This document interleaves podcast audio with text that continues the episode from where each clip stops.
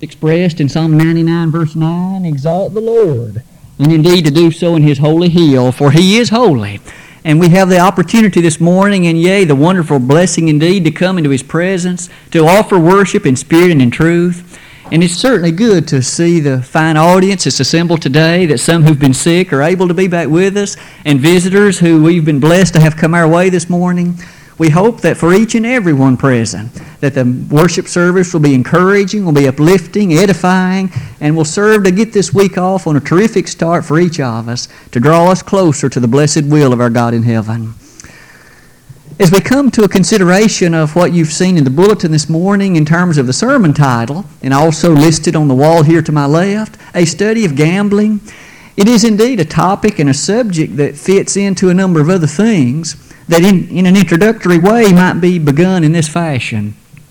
It is ever pertinent, isn't it, to give consideration with earnestness and sincerity to many of the activities that take place about us, and even those activities that may come to be present in our lives themselves. For isn't it still the case in John 12 48 that Jesus uttered this rather famous statement with regard to the nature of the judgment?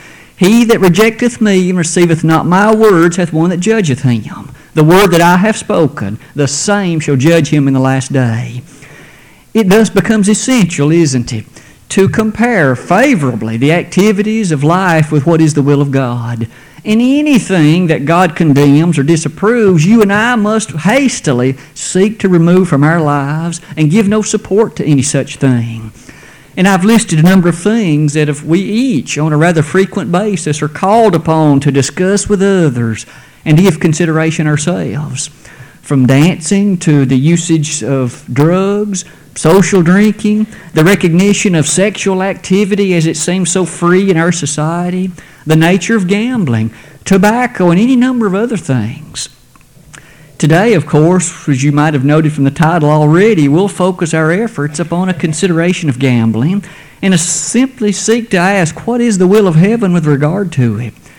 Does God give us anywhere in His Word teachings, principles, statements, and guidelines that'll help us understand His will as it relates to gambling?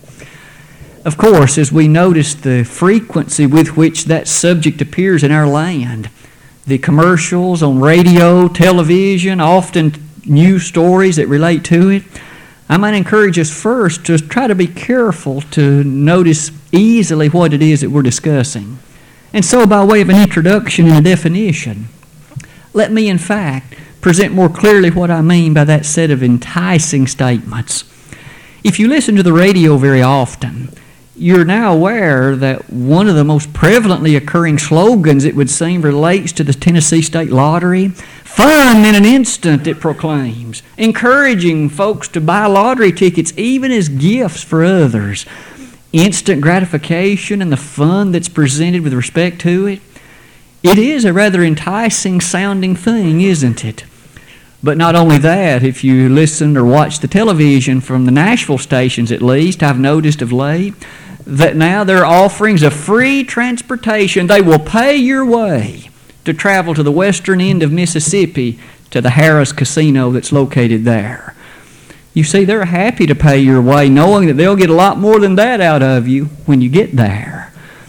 The idea related to it is it's a free enticement in terms of what seems so fun, what seems to satisfy the instant desire to be pleased in this land and in this society. As gambling presents its way to us in that way, notice also that in our land, 48 out of the 50 states now have legalized gambling. 48 out of 50. The only exceptions to my knowledge are Utah and Hawaii. As we appreciate that, notice also the casinos that are now run in dramatically money making fashion on the Indian reservations out in the western part of our country. To say all that is to say, when we mention gambling, what are we discussing? Let's be a bit specific in terms of the definition. I've listed it for your consideration if you would. Gambling is an activity in which money or property is risked in an artificially created game of chance. Any activity in which property or money is risked, that is, there is a risk of losing it or some portion of it, in some artificially created game of chance. With that kind of idea as a support for our study, might we thus give consideration to the addiction that's present in our land? And I use the word with purpose. I believe there is sufficient statistical evidence to show that the problems abound in our land as a direct result of gambling. I've already listed the advertisements that are so prevalent, the casinos that rake in money hand over fist. In fact, I've listed some statistics for your consideration. The GGR, which is one of the most well quoted statistics concerning gambling, the gross gambling revenue, $90.93 billion in the United States of America in the year 2006. As an indication of the increasing problem that gambling presents, I list that same statistic from the year 1997. Notice, there it was great at 50.9 billion. Look how much it increased from 1997 to 2006. It seems no wonder it is the case that it is recognized even by governmental authorities with the establishment of programs to help people who are addicted to gambling. $90.93 billion in 2006. I remember when Denise and the girls and I visited one of the cities in our land and saw a riverboat, riverboat casino there on the Mississippi River. You see, it seems it's easy to travel to these places and to see the myriad of people who enter that place with a smile on their face, expectant and anxious to spend their money in the aspect of gambling. Our beloved state of Tennessee is also a part of all of this. For the citizens of our state approved a Tennessee state lottery, or approved, I should say, to change the Tennessee state constitution to allow a lottery not many years ago now. In fact, on the very first day that that lottery opened, $10.8 million were, were spent to purchase lottery tickets, and that's in our state. To say all that leads us to say, What saith the Scripture about this? It's clear society approves of it, our government does, so many and even our state do. Paul asked that overwhelming question, didn't he, in Romans 4, verse 3 What saith the Scripture? To the Scriptures, then, let us turn first this morning with a consideration of gambling, and then a little later in the lesson to ask some pertinent questions that quite often are raised in conversations with those who have a mindset to support or encourage it. First of all, let us be very sure to say one can search from Genesis 1 to Revelation 22. The word gamble does not occur in the Bible. The word gambling does not occur. But as we appreciate the change in culture and the introductions of societies, it is the wonderful aspect of this book that principles are set forth that address the various matters of any society, be it gambling or any other thing. That's the wonderful testimony, isn't it, of the Word of God? It's timeless. For the Word of God is quick and powerful and sharper than any two edged sword, piercing even to the dividing asunder of soul and spirit and of the joints and marrow, and is a discerner of the thoughts and intents of the heart. The famous quotation of Hebrews 4, verse 12. Thus, given that the Scriptures are alive, if you please, that's the word employed there, they're quick. Might we notice, how does it address gambling? I've listed some considerations for each of us to ponder. The first has to do with the matter of stewardship. I don't believe anyone would argue that gambling is poor stewardship. That is to say, it risks what one owns his money, his property, or otherwise on an artificially created game of chance. And let's be realistic about it. The various gambling establishments all are lined in favor of the house. At those casinos, every game that one can play, be it roulette, blackjack, or anything else, the house is the one that is the winner. It is set up statistically that way. And in the Tennessee State Lottery, of the millions that are wagered, may we consider how many winners are there? Poor stewardship indeed. That takes on an added consideration when we ask, what does God demand in regard to stewardship? The scriptures testify almost from opening cover to, to, to the back one about the fact God will hold us accountable for the degree of stewardship with respect to the blessings that He has made available to us. He expects us to use our talents and our resources productively and wisely. In Proverbs 24 1, the earth and the fullness thereof belong to the Lord. What right do we have to carelessly gamble away on risk what He has entrusted to our care? You and I are earthen vessels, 2 Corinthians 4, verse 7, and in that sense should carry out with excitement the degree of the talents and resources He has given to us. It is still a rather dramatic lesson, isn't it, to rehearse John 6, verse 13. After the Lord had miraculously fed 5,000 men, not counting the women and children, with but five loaves and two fishes, afterward he gave order not to waste what was left over. You gather up, and 12 baskets full of the leftovers were gathered that helps us appreciate that God doesn't take interest in wastefully throwing away that which He has given to our consideration. In the 25th chapter of Matthew, the Lord spoke again that well known parable of the talents. And let us focus attention only for the time being on the one talent man. Here was a man who'd been given a talent. He chose to hide it, to bury it, and to safely return it to his master at the time of reckoning. The master was displeased. He said, You knew I was a hard man. You knew I was an austere man. You knew that I gathered where I hadn't sowed. You ought to have given it to those so that at least I could have it back with interest. May I ask, if gambling is wasteful and allows one to return less than that which he started with, how do you suppose the God of heaven will look upon wastefulness? If the man was considered unfaithful, wicked, and slothful when he presented back what he had been given, what if one presents back less? Might we note then, in regard to stewardship, gambling is a wasteful proposition. It is a poor usage of the resources and the precious ones that God has made available unto us. But in the second place, might we notice that gambling has as its root the matter of covetousness and greed. It's safe to say that gambling would be of no interest if the pay possibility of the win was financially no more than what one invested. The greed and the covetousness related to it is the thought of gaining so much for so little input. Covetousness.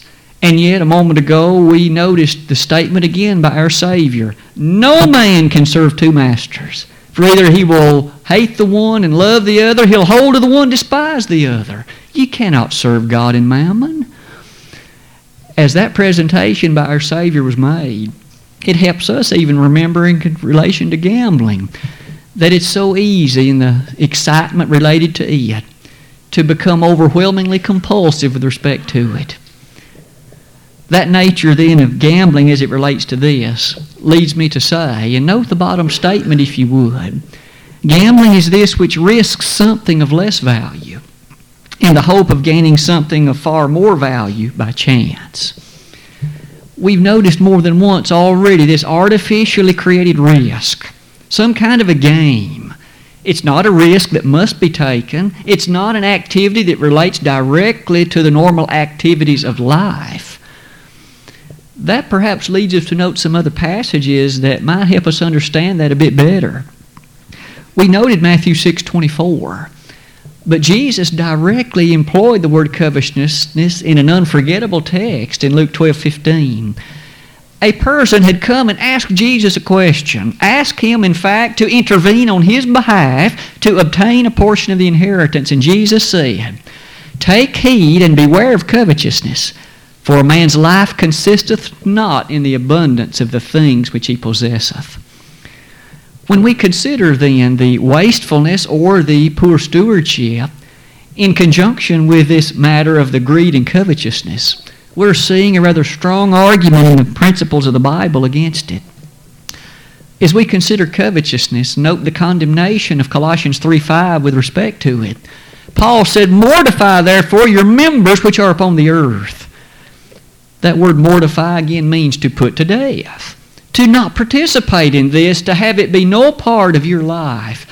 And among that list, covetousness.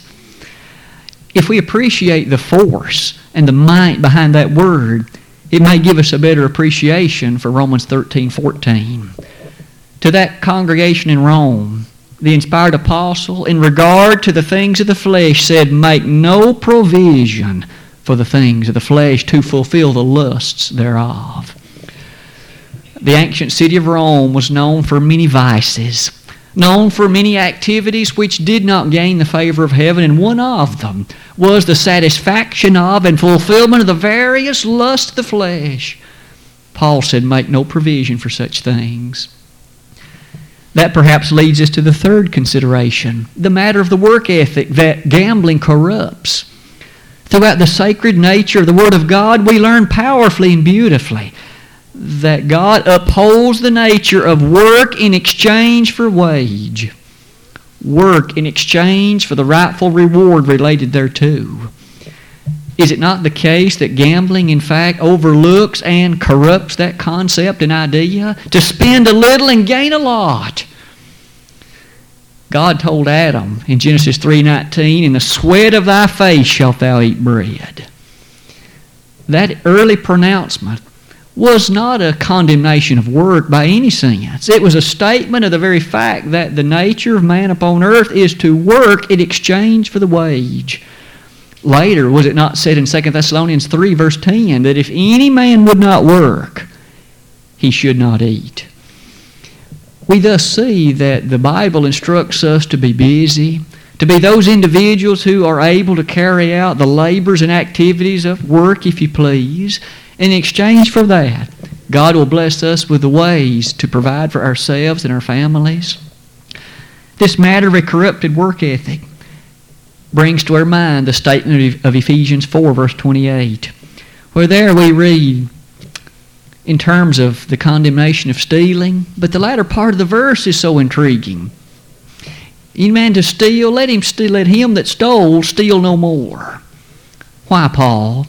That he may work with his hands the thing that is good, that he may have to give to him that needeth. To work with his hands the things that are good. Now, there was gambling in the ancient Roman Empire. Corinth and Rome both were well known for that activity. Paul did not endorse it, he did not condone it. Rather, he encouraged to work with his hands the thing that is good. The appreciation of the nature of work maybe takes us to the view that gambling has of others. It is this aspect of it that might be easily overlooked. It is easy to conclude and to even state that gambling is nothing but straightforward exploitation. I hope to win while I hope all others lose. I want to take what they have committed to this pot of money for myself. Gambling, in a sense, is selfishness at the heart.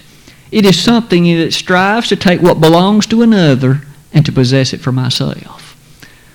Now, gambling from that perspective, of course, runs counter to many of the texts that we know and love so well in the Word of God the appreciation of those such as the ones that we might list here. Turning back even to the Old Testament, at some point this week, if the opportunity presents itself, I'd encourage you read the first three verses of Micah chapter 2. Listen to the prophet Micah, of course, speaking the words of God, condemn Israel for her exploitation of people in society, those who would take advantage of others in ways that were in fact evil in the sight of God. God promised to punish it, and that He did. For into captivity that people would go, and there they would stay until the time of which Judah, of course, came out from that Babylonian captivity. In Matthew 7 12, perhaps the greatest ethical statement of the whole New Testament, Jesus uttered these words, the golden rule that we sometimes speak about and quote. Therefore, all things whatsoever ye would that men should do unto you, do ye even so unto them. For this is the law and the prophets. The realization then of exploitation in terms of gambling, to take what others have had and what they have wagered and bet in these things, we're merely exploiting. We're hoping to win in a sense of their loss. That idea of gambling reminds us that our view toward others ought to much more be like this. Love thy neighbor as thyself. Leviticus 19:18. Quoted verbatim by Jesus in Mark 12:31. If we love another, we wish certainly not to exploit them, to take advantage of them, to take what belongs to them. These four ideas so far only bring us to two more, asking us to think about the principles involved in the matter of gambling. In the fifth place, what about the company that gambling keeps? I think all of us, certainly as parents, encourage even our children in wisdom to appreciate the company that's kept by either an individual or an activity because you can learn so much about an individual or an activity by witnessing the kind of company that it keeps. May we apply the same principle to gambling. Jesus apparently stated that such would certainly be possible in Matthew 7 15 to 20. In that text, he made the statement that look about the company that false teachers keep. Notice again, by their fruits ye shall know them. If the same could be said in regard to false teaching and the fruits that it bears, could not a similar argument be made with respect to the company and the fruits that are borne by gambling? I've listed just a few of the things in terms of the company that gambling keeps. I wonder if we were to ask the officials in Las Vegas, Nevada, or ask even the governor of Nevada, what about the kind of company that gambling keeps? This kind of listing, in fact, I have made in part from individuals who I found that lived in the state of Nevada. It was a website maintained by those individuals.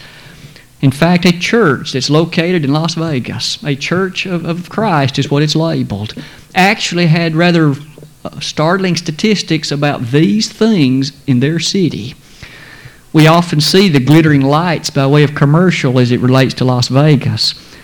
We often don't see the poverty. We have very little opportunity unless we visit there perhaps to see the things like divorce and drugs and prostitution. And we often have little opportunity to see the murder and the suicide and the crime that runs rampant because of gambling. At least gambling is a strong participator and encourager of it. Look at the company that is kept by gambling. In fact, it was even noted, and this now was different statistics. The actual government of Nevada has noted that prostitution, in terms, though it's not legal, it is running rampant in the city of Las Vegas. Coincidence? I think not. Look at the company that gambling keeps. It's interesting as we consider that idea of it to remind ourselves of 1 Thessalonians 5:22, abstain from all appearance of evil. Or that statement, what should our mind be dwelling on in Philippians 4 8? Brethren, if there be any virtue, think on what Paul said, that which is true, that which is honest, that which is just, that which is pure, that which is lovely, and that which is of good report. May we thus desire to allow our mind to dwell not on covetousness and wastefulness and things of evil company, but things that are wholesome, supported by the Word of God, and encouraged nobly by Him. Perhaps, sixthly, might we notice one other aspect of gambling, namely, it fails to glorify God if we rest solidly on the prescription of Colossians 3:17, whatsoever you do in word or deed, do all in the name of the Lord Jesus, giving thanks unto God and the Father by him. Where is the biblical authorization and approval of something like gambling? I would submit to you in light of the five things so far it isn't there. But not only that, there's a text in Isaiah 65 I would encourage you to read because it seems like gambling here is directly under consideration. What does God have to say about it? Isaiah 65, verse number 11. I'm reading for the King James translation, Isaiah 65, verse number 11. But ye are they that forsake the Lord, that forget my holy mountain, that prepare a table for that troop, that furnish the drink offering into that number Therefore will I number you to the sword, and ye shall all bow down to the slaughter. Because when I called, ye did not answer. When I spake, ye did not hear. But did evil before mine eyes, and did choose that wherein I delighted not. It's certainly safe to say, isn't it, from verse 12, that that which is under discussion is something that God condemned. He said, When I called, you didn't hear. You didn't answer. And furthermore, at the end of the verse, what this is that you're doing is something that is evil, and I delighted not in it. Now, what is the something? Back to verse 11. The Hebrew word that's translated troop is the word fortune. Furthermore, the word that's translated number is the word destiny. In essence, it strongly appears as though ancient Israel was gathering around a table and, in the interest of luck and in the interest of fortune, engaging in activity. How is that any different from gambling? To place one's hopes on fortune and luck that one's going to come out a winner. God said such things ought not be. He said, and for that reason I'm going to turn you over to the slaughter. Every one of you be turned to the sword. To my knowledge, that's the clearest text in the Old Testament even condemning gambling. It is the very nature, it seems easily, of what the people of Israel were engaging in. And God said clearly, it's evil. It is not something that ought to be taking place. In light of these six things, we can thus conclude gambling is not approved by the Word of God. It's an evil, it's sinful. Look at the company that it keeps. But yet, as we began the lesson, we know this has not stopped our nation from encouraging it, supporting it. 48 out of the 50 states approve it and openly endorse it. What are the arguments that have been presented in the hope of bringing lotteries and gambling and other things to bear? There seem to be two most prevalent. I would ask your consideration as we bring our lesson to a close this morning. First of all, I can well remember that when the referendum for the lottery in this state was up for consideration, the statement so often made was look at the education that it will fund and the tax dollars that it will bring in. Look at the improvement in the roads and the education that will be possible. We can pay for young people to go to college. We can improve the infrastructure in our counties and in our state. Has it happened? Are our roads any better now than they were 10 years ago? Is it the case that what they promised has come to pass? I would submit that the Hope Scholarships have become prominent and many students are able to take advantage of them. But might we never forget that the cost of evil is far, far greater than the cost of any potential good. And as we've often noted, the end never justifies the means. In fact, that principle is never endorsed in the Word of God. If that argument is made, it's certainly a weak one at best. I'd submit, though, that there's another argument that some still try to make, and this is almost the first one that's often mentioned. Isn't all of life a gamble? When you get up in the morning, isn't it a gamble whether you'll make it to work or not? Isn't it a gamble when you plant your crops whether you'll ever reap anything or harvest anything? Isn't it a gamble when you invest your money in the stock market? How do we answer? How does one look upon those ideas? May we allow the Word of God to be of some assistance to us in thinking more clearly about ideas like that. We learn in the Scriptures that there are uncertainties related to life. In fact, Solomon even noted that, didn't he, in Ecclesiastes 9, verse 11? He said, Time and chance happeneth to them all.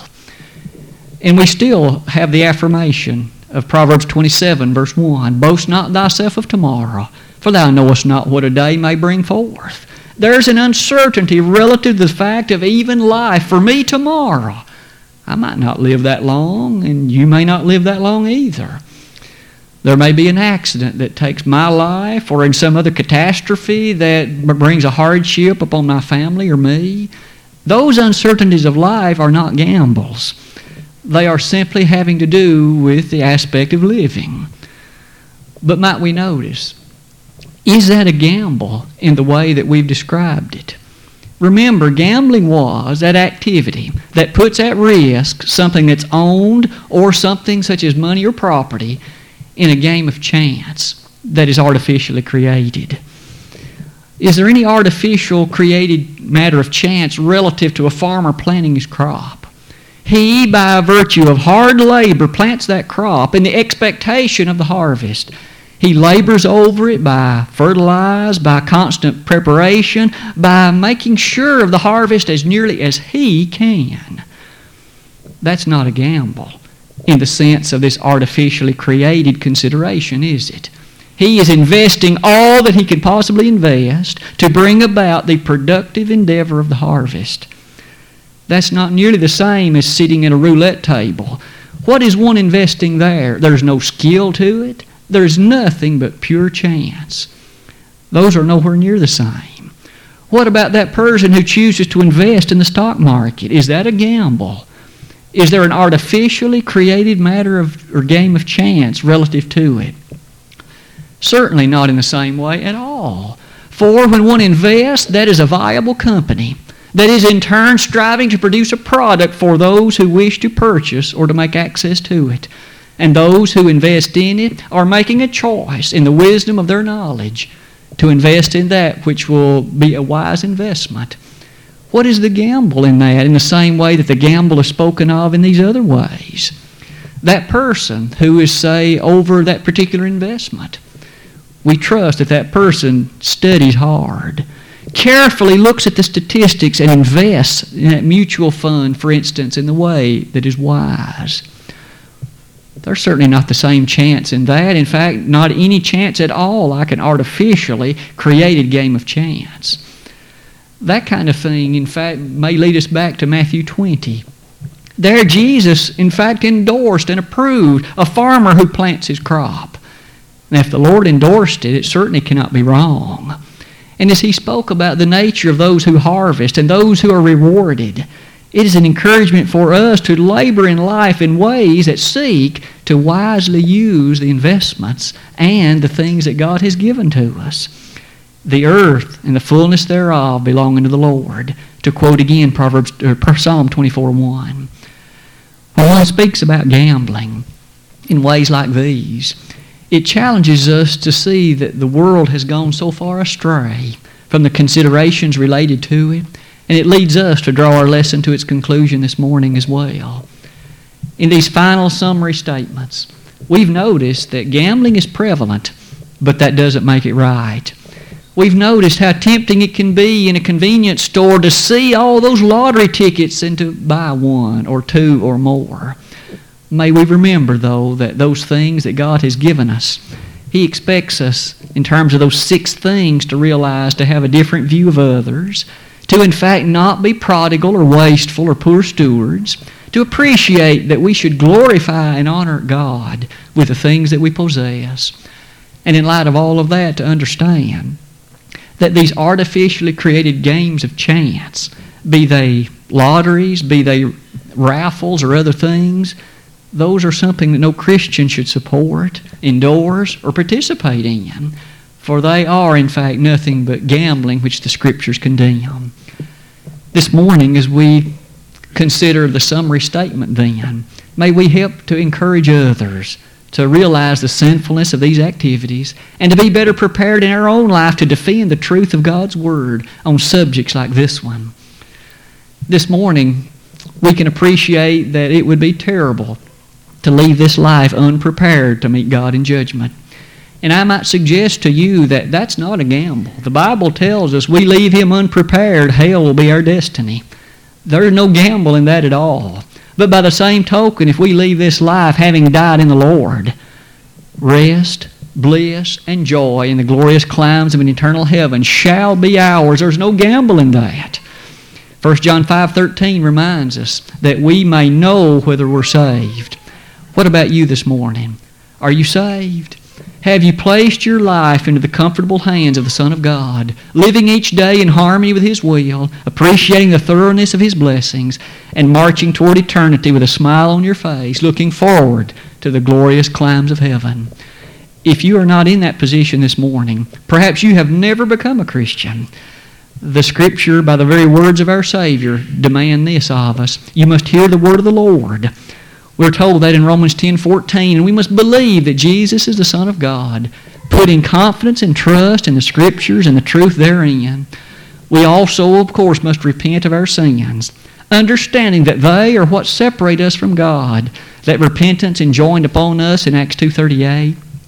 We must confess the name of Jesus as the Son of God, as did that eunuch in the 8th chapter of Acts. And then we must be baptized for the remission of sins.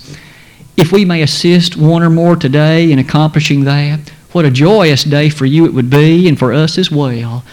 If you have become a Christian, though, but have not been faithful to that calling, to that vocation of the Lord, Ephesians 4 1, we'd be honored to pray on your behalf. You need to repent of those sins and then come making a confession if they've been public. We'll be honored to pray unto God for your forgiveness, and He's promised to forgive those things from your life. Today, if we could be of assistance to anyone in either of those ways or for prayers of strength, we'd be happy and honored to be a part of that activity. We would urge you to let us know that if you would while together we stand and while we sing.